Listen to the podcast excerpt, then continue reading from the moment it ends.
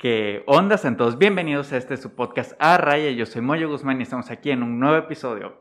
Recuerden que en este podcast siempre tratamos de hablar de distintos temas con distintos invitados, profesiones, oficios, diversos trabajos para ver distintas perspectivas y pues nuevos puntos de opinión. En esta ocasión vamos a hablar sobre MMA, jiu-jitsu brasileño, kickboxing, pero todo desde una perspectiva ya completamente del competidor, de sus experiencias y el contexto en el que está rodeado dentro de todo esto. Y pues nos está acompañando nada más y nada menos que un buen amigo. Él es Alain Figueroa. ¿Cómo estás? ¿Qué tal, hermano? ¿Cómo estamos? Bien, bien. Gracias por invitarme y una disculpa por no haber visto la invitación. No, no te preocupes. Es que le mandé hace meses la invitación y pues siempre se pierden los mensajes. Pero pues no. Es que mi manager no me avisó. Es que tiene alta demanda ahorita el Alain, pero... no, pero pues no pasa nada. Lo importante es que estamos aquí, pues... Que vi el mensaje, ¿no? Que viste el mensaje. No, es, mira, para el podcast, que lo veas al principio, después, eso no hay problema. Lo importante es que estés aquí y que podamos llevar a cabo esta... Sí, sí. Esta plática me interesa mucho platicar contigo porque a diferencia de, por ejemplo, el profesor Rafael Santos, ajá, que entrevisté, pues él es una perspectiva desde entrenador y competidor y es otra visión muy distinta a como, por ejemplo, tú, tengo entendido que como tal nada más entrenas o también le has diversificado ahí el entrenamiento un poco. Bueno, sí tengo horarios de clases. Y okay, sí es un poquito distinto a entrenar tú como para combate, a entrenar y ser entrenador de otros, porque sí reduce un poquito las horas de tu entrenamiento, sí, por dedicarle a las personas. Sí, claro. Y y pues más que nada esa, pues hay una diferencia ahí y ciertos puntos que también me gustaría tocar contigo porque tienes otro tipo de experiencia compitiendo y pues dialogar un poquillo esos sí, puntos. ¿Y qué ahorita qué? ¿Cómo te has sentido? Bien, tenemos todavía días? Una competencia pendiente. Tenemos lo que es la refrenda del título de intercontinental con el argentino. Y pues ahorita con lo de la pandemia, pues venimos de hace 2 años de ganar allá. Y en pues Argentina. De Argentina. Uh-huh. Y ya venimos preparados. No, pues vamos a prepararnos 3-4 meses para venir a defender el título en la Ciudad de México. ¿Cuándo fue? ¿En enero? Y ¡pum! ¿Qué? ¿Enero de COVID, qué? ¿2019? No, 2020. 2020, ah, okay. Fue cuando ya fue confirmado la pandemia y cierran todo. Y nos, ajá, quedamos a espera de... ¿Y el título? Ah, ok. Ahí tenías pensado irte a defender el título a Argentina nuevamente. No, a México, a México. Ah, o sea, él venía. Él venía. Yo fui a Argentina en diciembre de 2019... Uh-huh. En diciembre lo gané y en marzo era la refrenda del título, creo que en mayo, okay, en mayo, sí, en mayo. Y bueno, antes de saltar a todos estos temas que quiero tocar de dónde has competido, quisiera saber tú cuándo comenzaste a entrenar, a qué edad, cómo fueron tus inicios. Mis inicios, bueno, obviamente empecé bien a los 25. Ok, ya empezaste algo grande, pues. Algo grande, sí, a diferencia de otros conocidos. Sí. Y fue a causa de un amigo que me invitó, que me estaba compartiendo que había ido a entrenar y que era diferente al gimnasio, porque antes era puro gimnasio, ¿no? Sí. Puro gym y sí aburría un poquito el gimnasio. Me dice, oye, pues estoy entrenando de kickboxing con tal persona. Le digo, pues vamos. Y ya fui, probé, sí me gustó. ¿Con el profe Besichi o con otro? Con otro, con un discípulo de hecho fue discípulo de profe Ricardo. Ah, ok. Sino que en el tiempo que estuve entrenando con él, pues iba en la carrera, estaba estudiando todavía la ingeniería. Ajá. Y pues yo venía a entrenar con él periódicamente, en cambios de semestres, en vacaciones. Y ya hasta que un punto que llegó esta persona y me dijo, ¿sabes qué? Pues ya no voy a poder dar clases, me voy a dedicar a otra cosa o tengo otras prioridades. Y yo le dije, pues no hay problema, nada más que pues sí me gustaría a mí seguir entrenando porque pues me ayuda. Sí, claro. Y si no, pues si quieres te contacto con mi maestro, el Ricardo Besichi. Sí. Le digo, pues va. Para ese entonces yo ya había regresado de terminar la carrera. ya estaba trabajando. ¿Qué estudiaste? Estudié Ingeniería Mecánica Automotriz en Puebla. Entonces regreso y me dice que ya no iba a dar clases. Me contactó con el profe. Sí. Hablé con el profe Ricardo y ya me dijo, no, pues sí, estoy aquí en tal. Y pues aquí caí. Ahí le caíste. Y ya ¿todavía eras nivel principiante o ya? Ya, te digo, en esos 25, o sea, de los 25 estaba ya con el profe Ricardo. Con el anterior casi no lo cuento porque fueron que un mes, que 2 semanas. Ah, ok, sí. Entonces ya con el profe Ricardo de los 25 sí me dediqué total a entrenar. Y bueno, digo que iniciaste grande como tal, para nivel competitivo, porque para entrenamiento como tal el jiu-jitsu, las artes marciales mixtas están abiertas para cualquier edad en general, entrenamiento, sí. Sí. Sí, nivel competitivo pues ya es como toda una carrera deportiva pues que o sea, te va a limitar ciertas cosas, no es que sea imposible o así, solo que es más difícil. Es más difícil con alguien que inicia desde niño, así, pero pues aquí está la excepción que... Fíjate que sí, que de también hecho, se puede. Cuando llegué, con el profe Besichi veamos un poquito más de jiu-jitsu brasileño, que es lo que se dedica el profe. Sí. Sino que en los primeros días, pues voy entrenando lo normal, y conocía a una que otra gente, sino que me dice, va a haber combate un tipo... Es rolar. El rolar es combate cuerpo a cuerpo, en el piso y lo que quieras, ¿no? Sino que me dice, vas con ese chavito. Como un tipo sparring. Ajá, pero sin golpes, era más lucha cuerpo a cuerpo. Sino que me dice, vas con Irving, es el chavito que está allá. Y lo veo, está chiquito. Irving, que peleaba duro. Le digo, pues yo creo que sí. Le digo, no, Brandon, más de mi tamaño. No, con él, dale con él. Y yo, pues bueno, ya voy rolando con el chavo, lo voy agarrando del cuello, me voy agarrando del brazo, lo que es el Grinch. Y de repente no sé cómo lo pierdo de vista y ya lo tengo por la espalda haciéndome una guillotina. Y ya fue mi primer recuerdo de que sí, empecé grande y el chamaco tenía como 16 años en ese entonces. No, tenía menos, ¿verdad? No, menos. Sí, Irving comenzó muy, muy chico. Sí, cierto, tenía como... Irving, y al parecer dejó de... Dejó, desafortunadamente sí, pero era muy bueno. Era muy bueno, sí. Yo comencé entrenando... Porque yo entrenaba con ustedes y yo me enfoqué mucho en box. Y yo comencé como a los 14, creo. Como a los 15 años por ahí. Ajá. Y entonces eras como del pre de Irving, ¿no? No. Era más chico. Irving ya estaba, o sea, cuando yo llegué Irving ya estaba entrenando. Pero sí, ya peleaba bien. O sea, él inició muy chico. Sí. Pero yo comenzaba ahí y luego me ponían sparring con unos más grandes y sí, me daban unas buenas, pero poco a poco fui mejorando, pero al final, cuando me fui a Canadá, seguí entrenando allá y y me lastimé, como que me fisuré la muñeca y ya quedé sentido de ahí, ya no continué a partir de... De ahí, pero sí tuve mis pasillos un poco dentro. Entonces, ¿te tocó cuando estábamos en Toyama? ¿Toyama? No. Sí. Sí, creo. ¿Dónde era Toyama? Toyama, donde estaba el cementerio, atrásito del... ¿Cómo se llama el salón? Comisión, creo que le llaman. Ajá, estaba... ¿Eh? Ajá.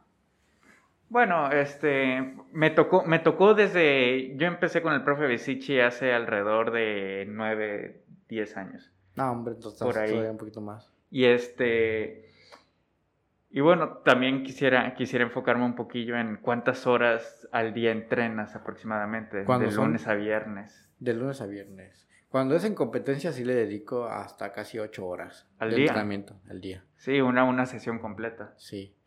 Digamos, dividido en la mañana, no sé, gimnasio, y en lo que es en la tarde, pues ya dedicarme a lo que es a la disciplina que es.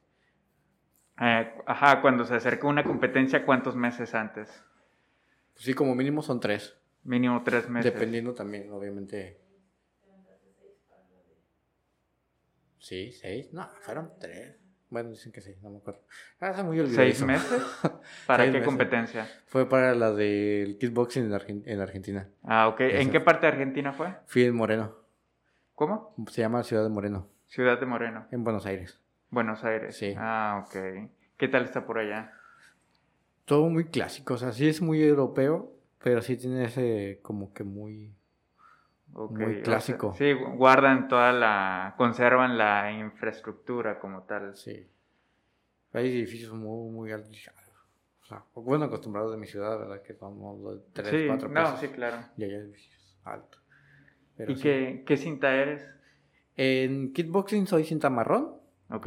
En jiu-jitsu brasileño soy cinta azul.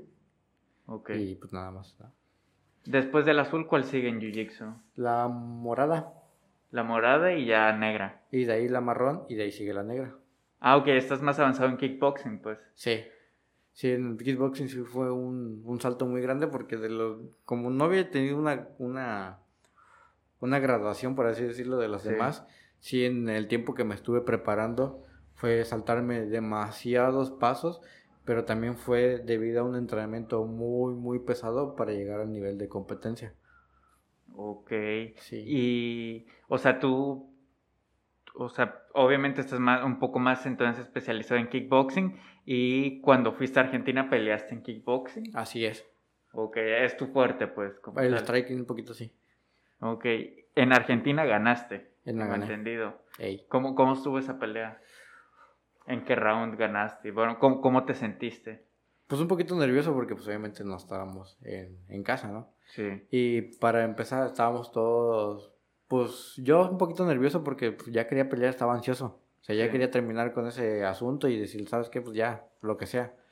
Y pues tardaba, me decían, vamos a pelear como a las 11:40 y tantos, ¿no? Uh-huh.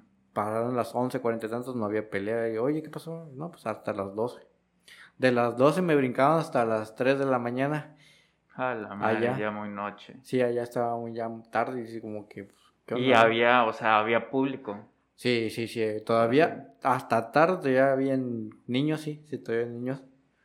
Uno que otro, no todos, pero sí, había niños, mujeres, jóvenes esperando la pelea.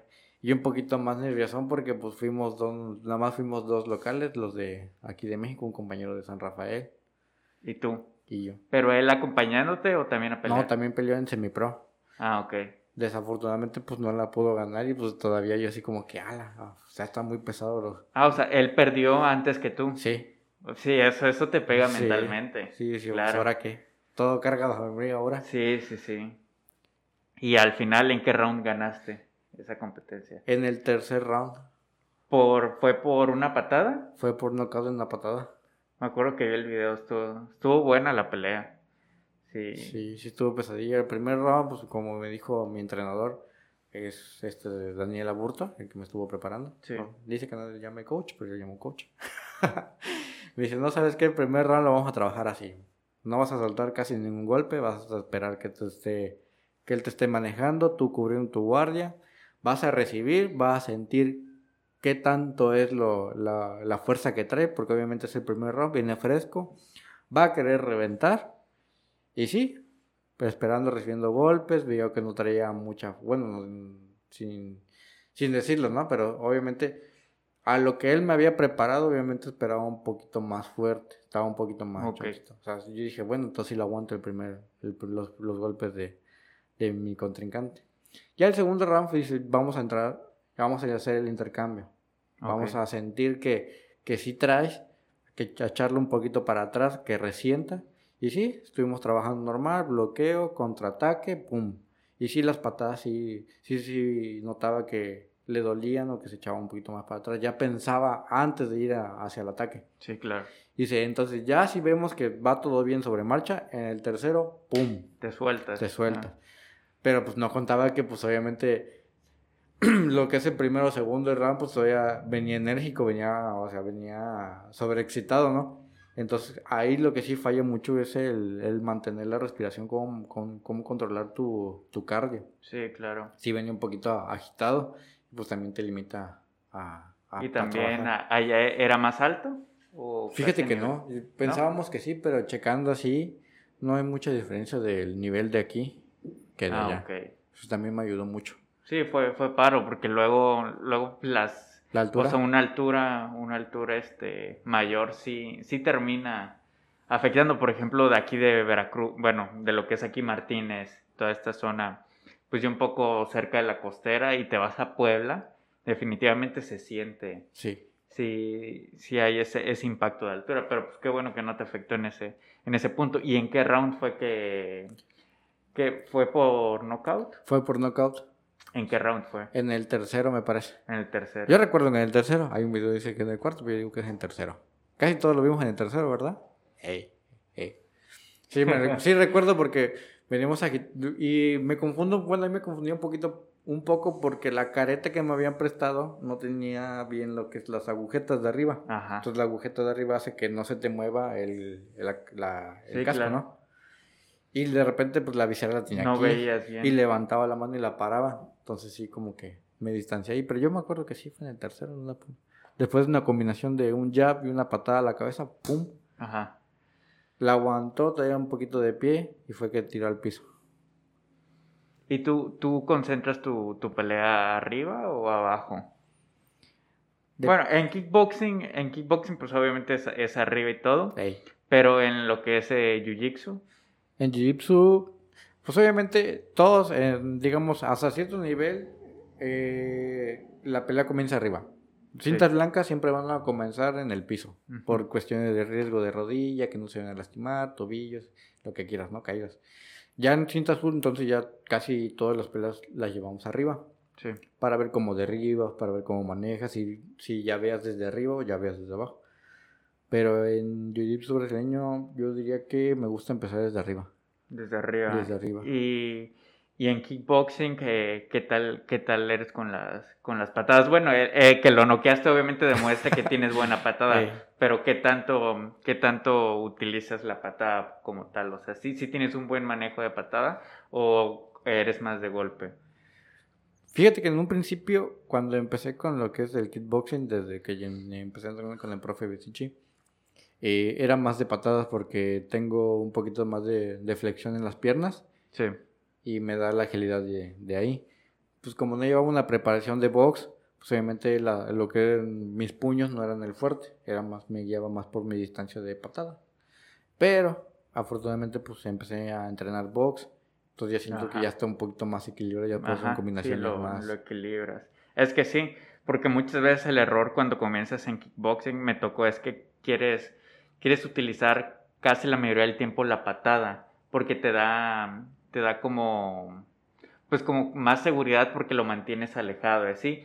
Y el acercarte con, o sea, ya puño, pues implica que puedas recibir una patada, así que casi siempre cuando inicias en kickboxing como que mantienes mucho patada, okay, pero es ya de empezarla a variar, ¿no? Con la técnica de boxeo que se tiene que entrenar mucho también. Okay.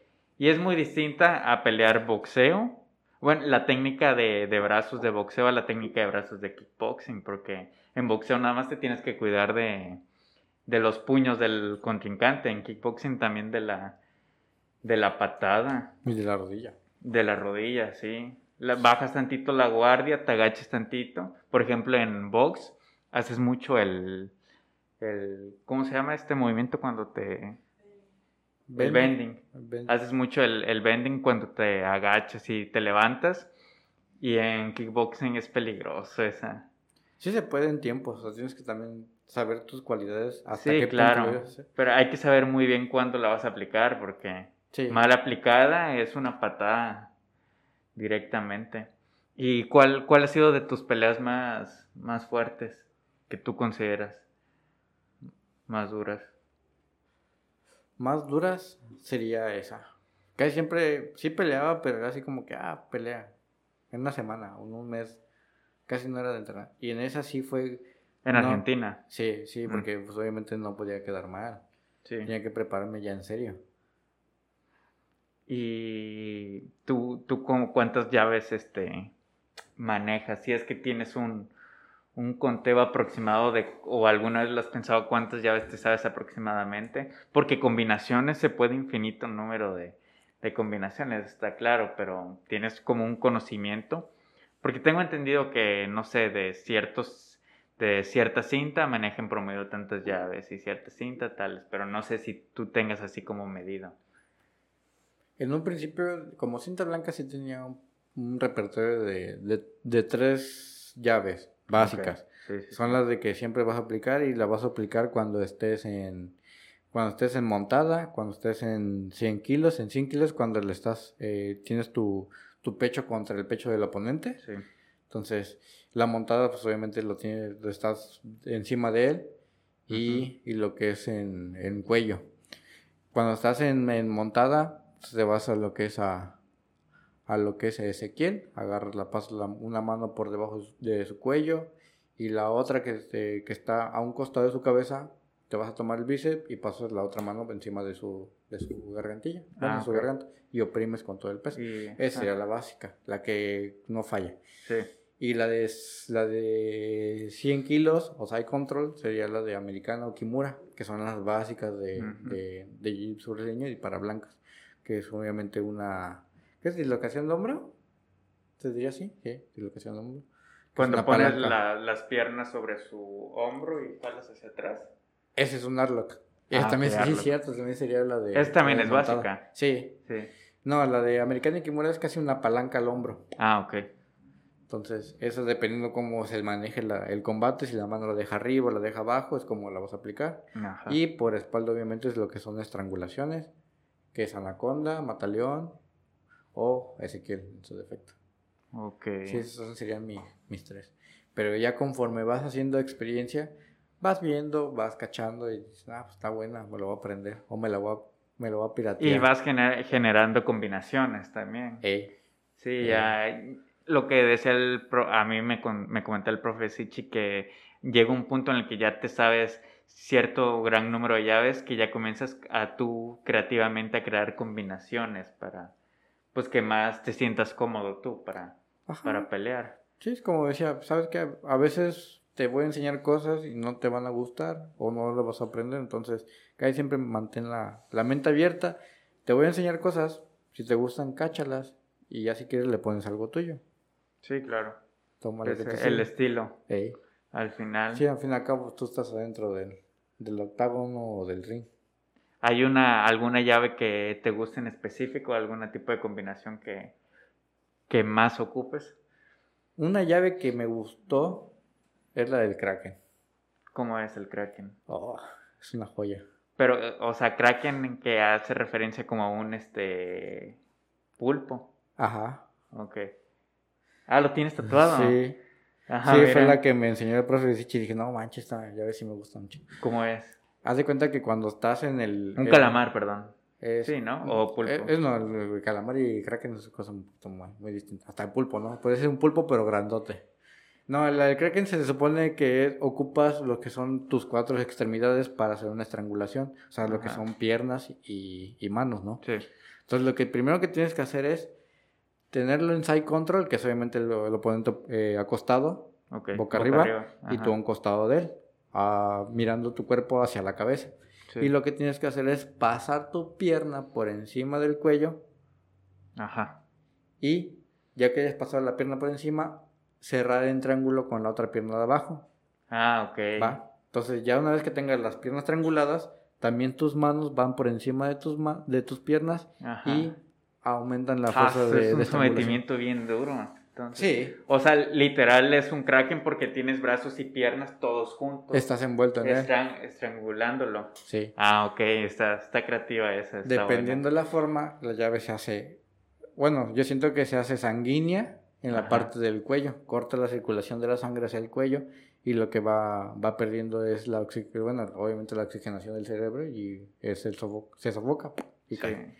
O también dependiendo, la puede hacer por medio de, ¿cómo se llama? De asfixia, que ya es directamente a cortar el oxígeno. Ajá. Ya también. O dependiendo del cuerpo, si atacas al cuerpo, los pulmones se van a comprimir demasiado, se va a sofocar. Ok. Sí, pero eso ya pasa, no sé si alguien que no esté muy experimentado quizás que se asuste, o igual dependiendo cómo andes también, cómo estés mentalmente. Sí, porque muchas veces eso pasa que no es que te estén haciendo una llave fuerte como tal o que te vayan a lesionar, sino que te asustas antes de tiempo. Muchas veces pasa eso también. Sí, la experiencia Bueno, yo siento que... La experiencia, claramente. Ya sabiendo cómo se siente. Sí, cómo se siente. Es que eso... Por ejemplo, muchas veces a mí el profe también nos ponía que nos hicieran las llaves como tal. Es primordial que sientas el dolor para ir midiendo qué tanto... ¿Qué tanto aguantas? Qué tanto aguantas. Sí. Tú, como... o sea, tú has desarrollado esa habilidad de resistir el dolor.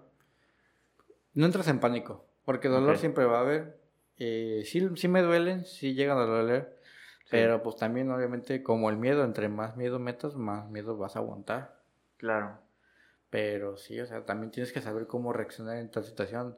A veces, bueno, a mí me ha tocado mucho en clases de box, que no sé, de repente debo decir, ¿sabes qué? Vas a fintear y voy a tirar como, voy a hacer como que te tiro un golpe.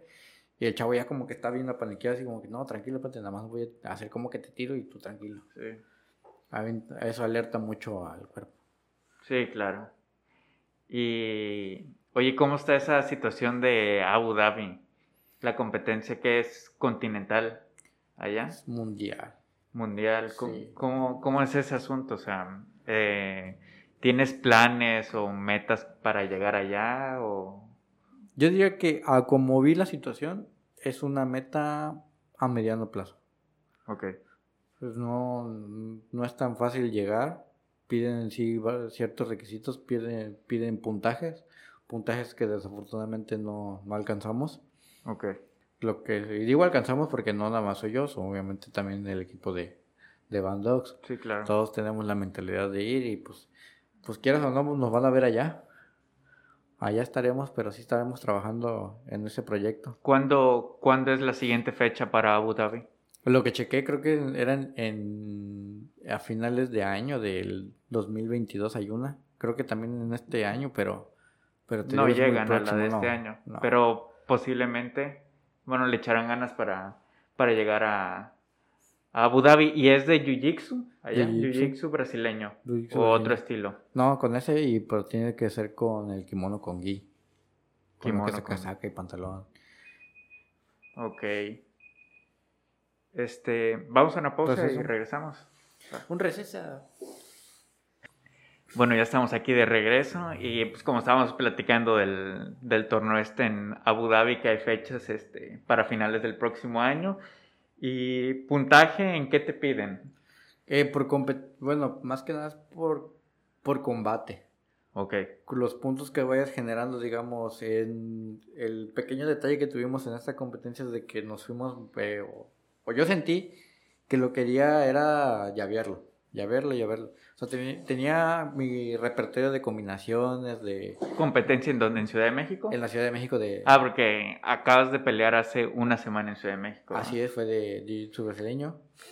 ¿Ese fue torneo intercontinental, me dijiste? Continental. Continental. Sí, fue en la ciudad y obviamente había gente de distintos países. Sí. Okay. Entonces veníamos con esa mentalidad pues venimos de un lugar donde nada más llaveamos y no contábamos con los puntos, entonces lo que hacíamos era querer llavear, estrangular, romper, dislocar. Entonces nos confiamos y la gente que iba ya llevaba experiencia. Quiero recalcar que pues era mi primera competición en esa liga. Ah, okay. Entonces los otros ya venían, el que quedó en primero llevaba 6 victorias ya en nuestra categoría y... El que quedó en segundo tenía ya 4 victorias. Entonces ya sabían cómo iba el asunto. Entonces lo que ellos se manejaron fue por puntos.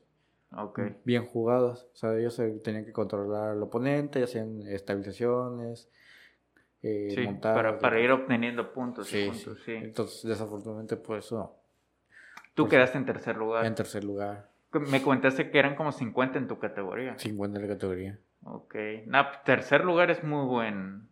Muy buen lugar, pero sí te faltó eso que dices de hacer como tipo más jugadas, bueno, más puntos, más puntos, sí. para para tener un mejor score, y ese score te sirve para la de Abu Dhabi. Sí. Okay. Sí, lo que chequeé ahí en la liga, en la APJ. Sí, es de que hay muchos eventos internacionales ahorita, entonces está muy buena porque no sigue trabajando, ¿no? Sí. Y es es más rígida con estos casos de la pandemia. Lo que sí noté es de que cuando estábamos ahí en el match.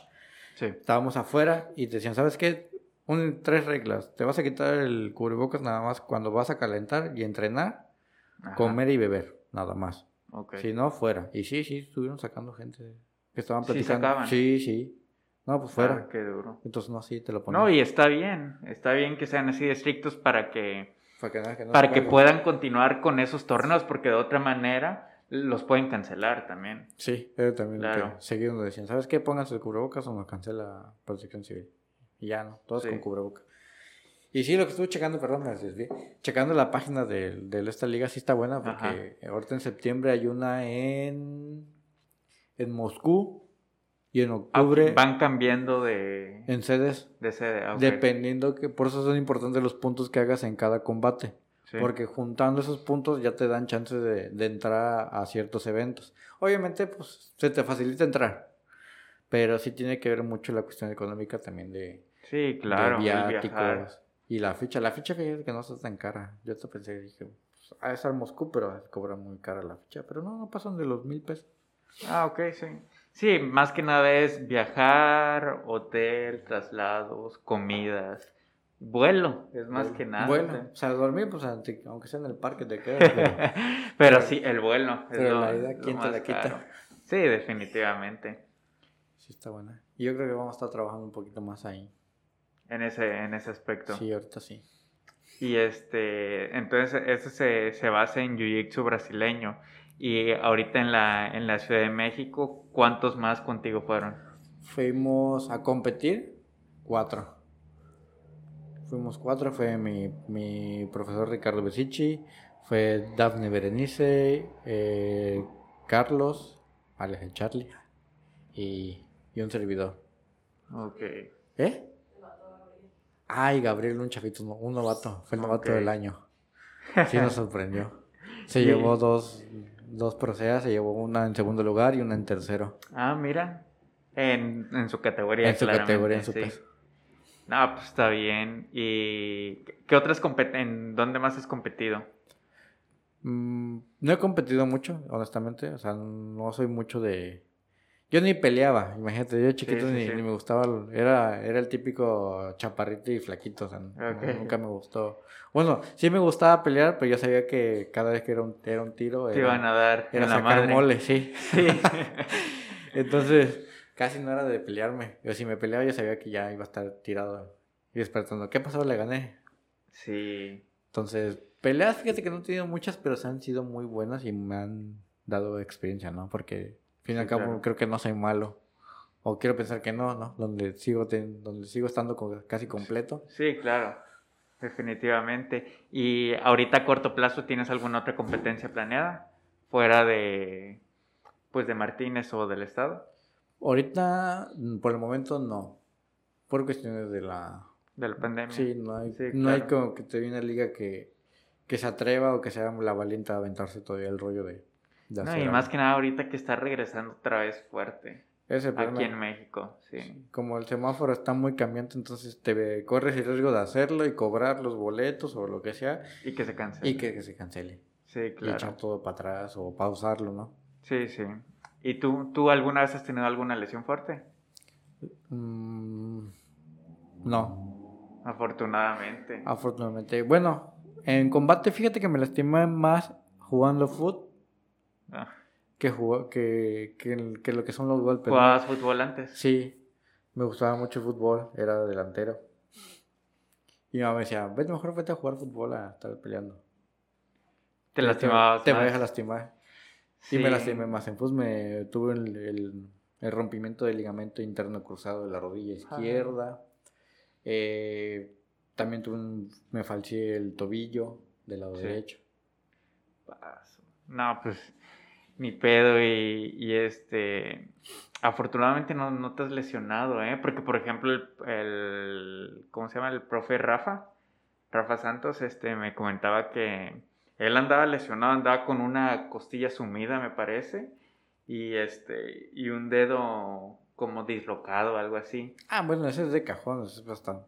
Lo tenemos casi todo.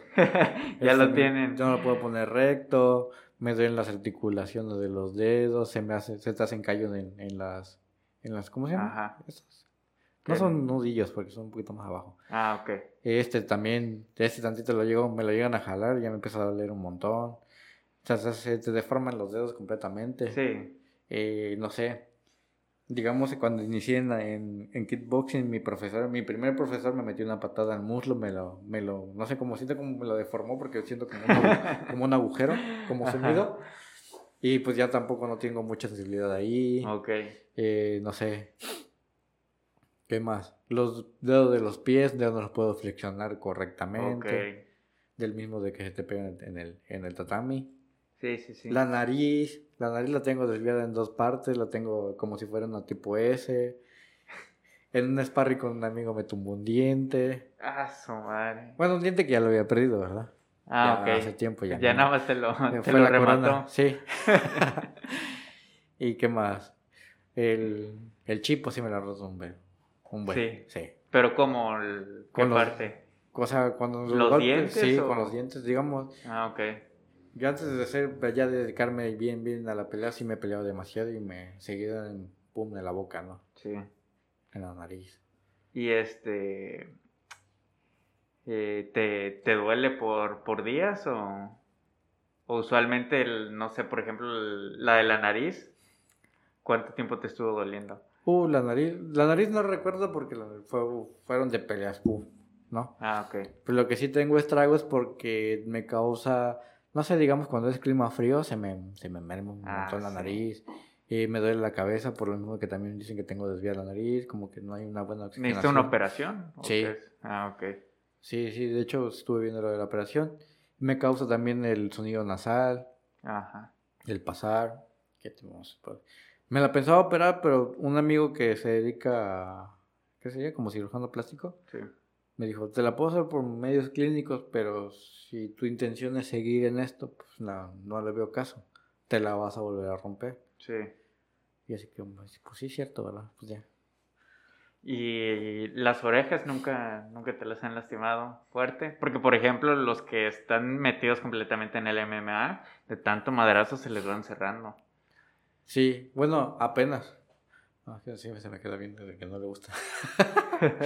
Sí, apenas se me están haciendo los bultos. Ajá. De que se rompe el cartílago y pum, sí. Se cristaliza acá de este lado más. Se nota un poquito.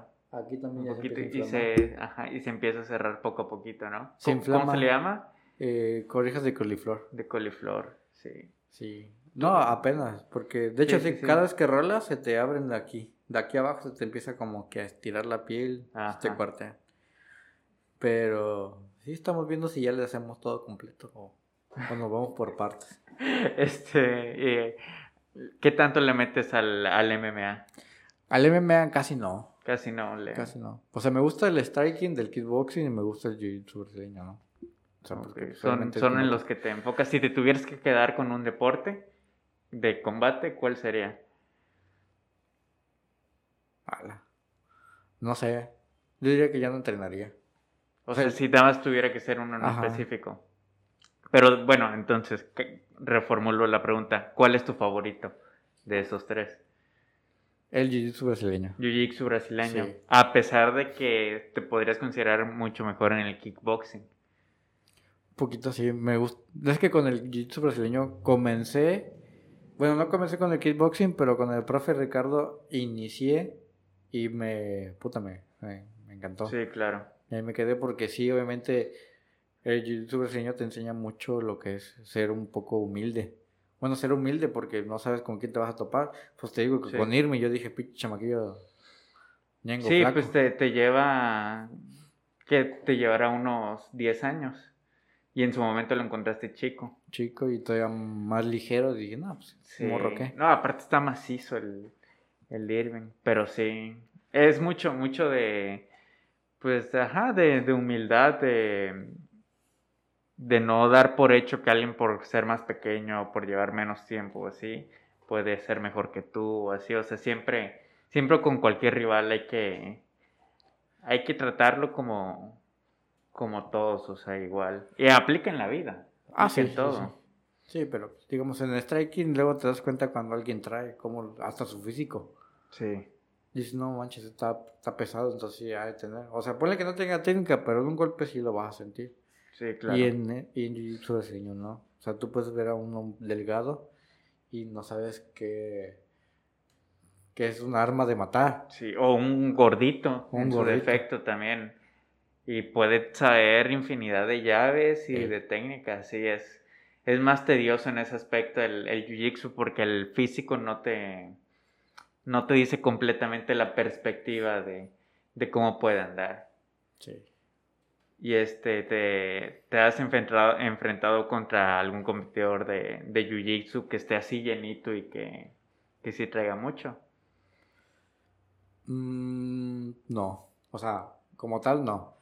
He visto personas o han llegado personas gorditas que me han llegado a sorprender y dice, ah, cabrón, o sea, este tipo no está para eso, pero lo hace. Sí, claro.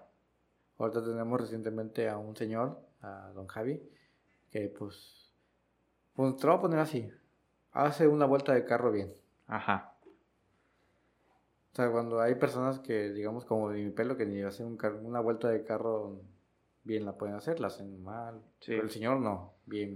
O sea, tanto se para como una mano y pasa la otra y pasa ligero. Ok. Y digo, ah, cabrón. Para ti en MMA, ¿cuál es un referente grande? O sea, internacionalmente. Ah, ya sabes. El que todos apoyan. Bueno, yo cuando iniciaba decía, quiero ser como ese tipo. ¿Quién? ¿McGregor? O sea, porque empezó normal, ¿no? De abajo. Ajá. Empezó en las ligas más, sí, claro, más perras, donde todos querían subir y querían reventar. Y sí, a lo mejor van a decir, no, pinche vato mamón, porque lo conociste ya cuando estaba en la UFC. Lo hubieras conocido cuando estaban, no sé, en las más bajas, donde sí, claro, ahí era carnicería. Y pues obviamente si está en la UFC, y es engreído, pues déjalo, se lo vale, okay, se lo buscó, se lo ganó. Ahorita ya está en decadencia él, ¿no? Actualmente, o... yo diría que vienen nuevas generaciones. Okay. Yo diría que sí, obviamente... O sea, su tiempo ya pasó. Su como tiempo, tal. Pues sí, o sea, obviamente sí vas a estar arriba y obviamente hay un punto donde es tu punto máximo. Claro. Y depende de ti cómo quieras llegar abajo o cómo quieras terminar tu carrera. Yo digo que pues, él todavía tiene un poquito de más. Creo que hasta la fecha, bueno, creo que ahorita es uno de los mejores pagados en Forbes, sí, deportista. Y pues, obviamente en un deporte donde si no manejas bien tu humildad o si no le manejas bien tu cuerpo, pues obviamente vas a perder. Y tanto él va a tener días donde va a ganar, otros donde vas a perder. Sí, obviamente. Claro. No, la historia de McGregor es increíble, o sea, sí, eso que tú dices, cómo comenzó y cómo luchó. Para llegar a donde cuando se consideraba pues, hasta la fecha de los mejores peleadores, sí está muy increíble su historia, sí. Y sí, eso es o sea, es sorprendente e increíble cómo te puedes superar, pero yo decía de que actualmente, o sea, será que me guió mucho por el área de las críticas de cómo ha ido un poco en decadencia, pero tú lo respaldas en esta parte que dices, al final todavía tiene un poquito más que dar y es posiblemente por eso de las nuevas generaciones que estén llegando. Sí, pues imagínate el nuevo mexicano, el Brandon Moreno, que es campeón de UFC. Bueno, también. Y el chavo también estuvo rifando. Creo que un antes del campeonato había perdido y les juró a todos que iba a ser campeón sí o sí. Sí. Y mírenlo, ahí está. ¿Y en jiu-jitsu? ¿Cuáles son de los que más sigues? Fíjate que hasta cuando estaba en el fútbol yo no soy de mucho de conocer a las personas, ¿no? Ajá. O sea, yo me acuerdo que cuando jugaba fútbol había amigos que me decían, no, jugador tal. Y no, güey, cosas. Ajá. ¿Quién es? No sé. Pues me decía, oye, ¿sigues? No. ¿Pero te gusta el fútbol? Yo, pues sí, pero me gusta jugarlo, pero... Sí, no verlo. Ajá. Sí, o sea... Sí, a lo mejor sí conozco a uno que otro peleador o de jiu-jitsu de señor, pero no soy mucho de... No tienes uno en específico, pues, no, aparte. No. O sea, que te diga yo, ¿sabes qué tal? No, tampoco. Ah, pues sí. No, o sea, está bien. O sea, me gusta mucho, no sé... Sí, o sea, a veces, cuando McGregor, pues obviamente hay gente que lo conoce, pero de medios y de fuera. Sí, ni medios, siquiera, ¿no?, ves peleas, así, sí, claro. Porque, no sé, me aburren, o siento que es su pelea y ya, o es su historia y es su historia, yo quiero hacer mi historia. Claro. No, sí, es la perspectiva de cada quien y está bien. Pues sí, Bueno, pues ya para finalizar quisiera proponerte una dinámica que hago a todos los invitados. El póster que tengo aquí atrás, quisiera que me comentaras qué significado le encuentras como tal. Bueno, describirle qué significado le encuentras. Hola. Sé que es una figura griega. No sé si me atrevería a decir que es de... ¿Cómo se llama? ¿Daniel Miguel Ángel? Sí. Sí, ¿no? Y viene con... Está grafiteado, muy urbano. ¿Es de Miguel Ángel? Ajá. Ajá. ¿Qué significado le encuentras? Puta.